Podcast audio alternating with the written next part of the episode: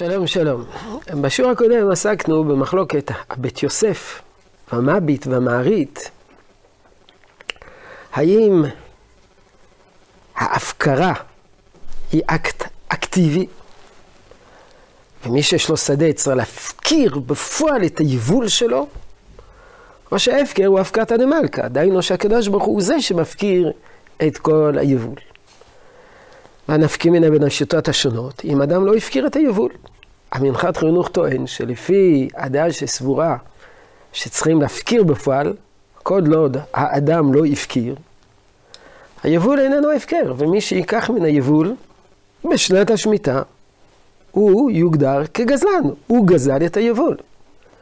בעוד שלפי הדעה שסבורה שהפקר הוא מאליו, אז uh, כל מי שנכנס לשדה ולוקח את היבול, בין אם הבעל השדה הפקיר, בין בעל השדה לא הפקיר, הוא נוהג כשורה. הרב קוק כותב שההבנה הזאת איננה מדויקת. גם רבי יוסף קארו, הבית יוסף, שסובר שצריכים להפקיר, איננו סובר שתמיד יש חובה להפקיר. ברור שישנה הפקעתא דמלכא. כוונת הבית יוסף, שאם אדם גודר את שדהו, גודר את כרמו, ומראה בפועל בפירוש שהוא לא מפקיר, בזה נוטה בית יוסף לחוש דיש לומר שאולי מועילה חזקתו. דהיינו, הוא מחזיק בשלו וזה יצא מדין הפקר. זאת אומרת, רק אם אדם גדר, זה איננו הפקר. אבל אם אדם לא גדר וגם לא הפקיר, אלא היה פסיבי, גם לדעת הבית יוסף זה הפקר.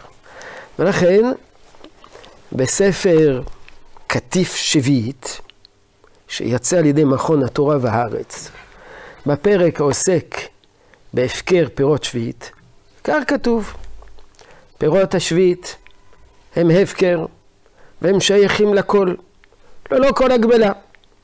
עם זאת, יש מצוות עשה להשמיטם ולהבקירם, כפי שנלמד מהפסוק, והשביעית תשמטנה ונטשתה, כדי שיהיו זמינים לכל אדם.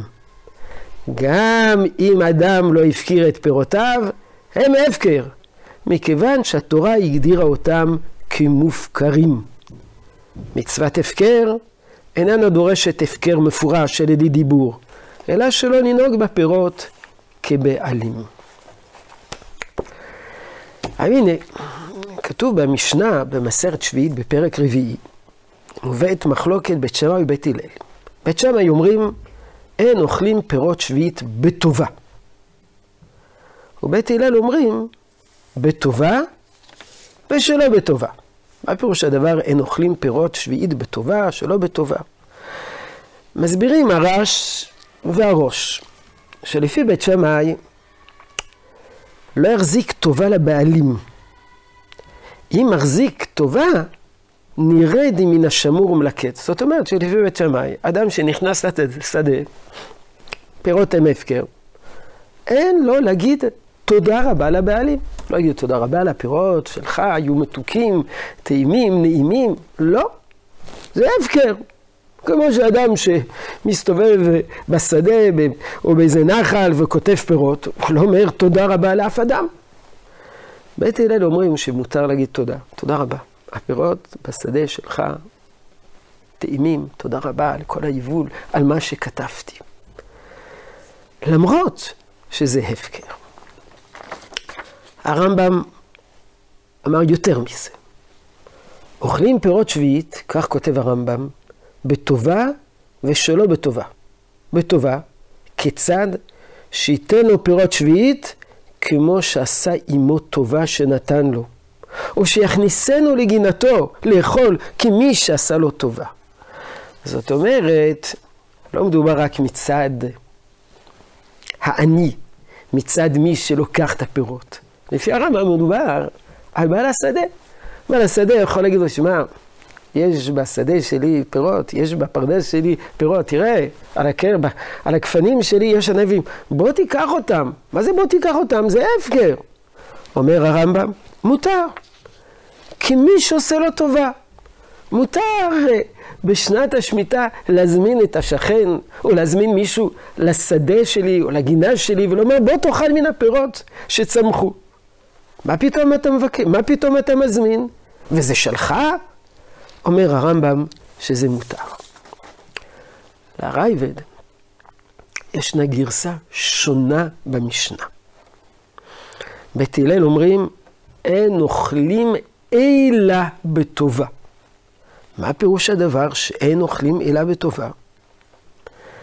פירושו של דבר, לפי הרייבד, שאי אפשר להיכנס לשדה של הזולת אמ, שלא מדעתו. אי אפשר להיכנס לשדה של הזולת מבלי ליטול ממנו רשות. אין אוכלים אלא בטובה. ולמה? אומר הרייבד, משום דגזרי שביעית, עטו שער שני שבוע. כדי שלא יהיה אדם רגיל להיכנס בשדה חברו, ובגינתו, ובפרדסו, שלא מדעתו. זאת אומרת, למרות שמן התורה מותר להיכנס לשדה של השכן, כיוון שהפירות הם ההפקר, כותב הרייבד שמדי רבנן, גזרו שאין ייכנס לשדה שלו אלא לאחר נטילת רשות. כיוון שמי שייכנס לשדה חברו במשך שנה שלמה מבלי ליטול רשות, אז גם לאחור שתחלוף שנת השמיטה, ייכנס לשדה שלו מבלי ליטול רשות. כותב הרב קוק שלפי שיטת הראב"ד, שצריכים ליטול רשות, נטילת הרשות איננה טקס פורמלי, אלא נטילת רשות אמיתית. באמת צריכים לבקש מבעל השדה רשות להיכנס לשדה שלו.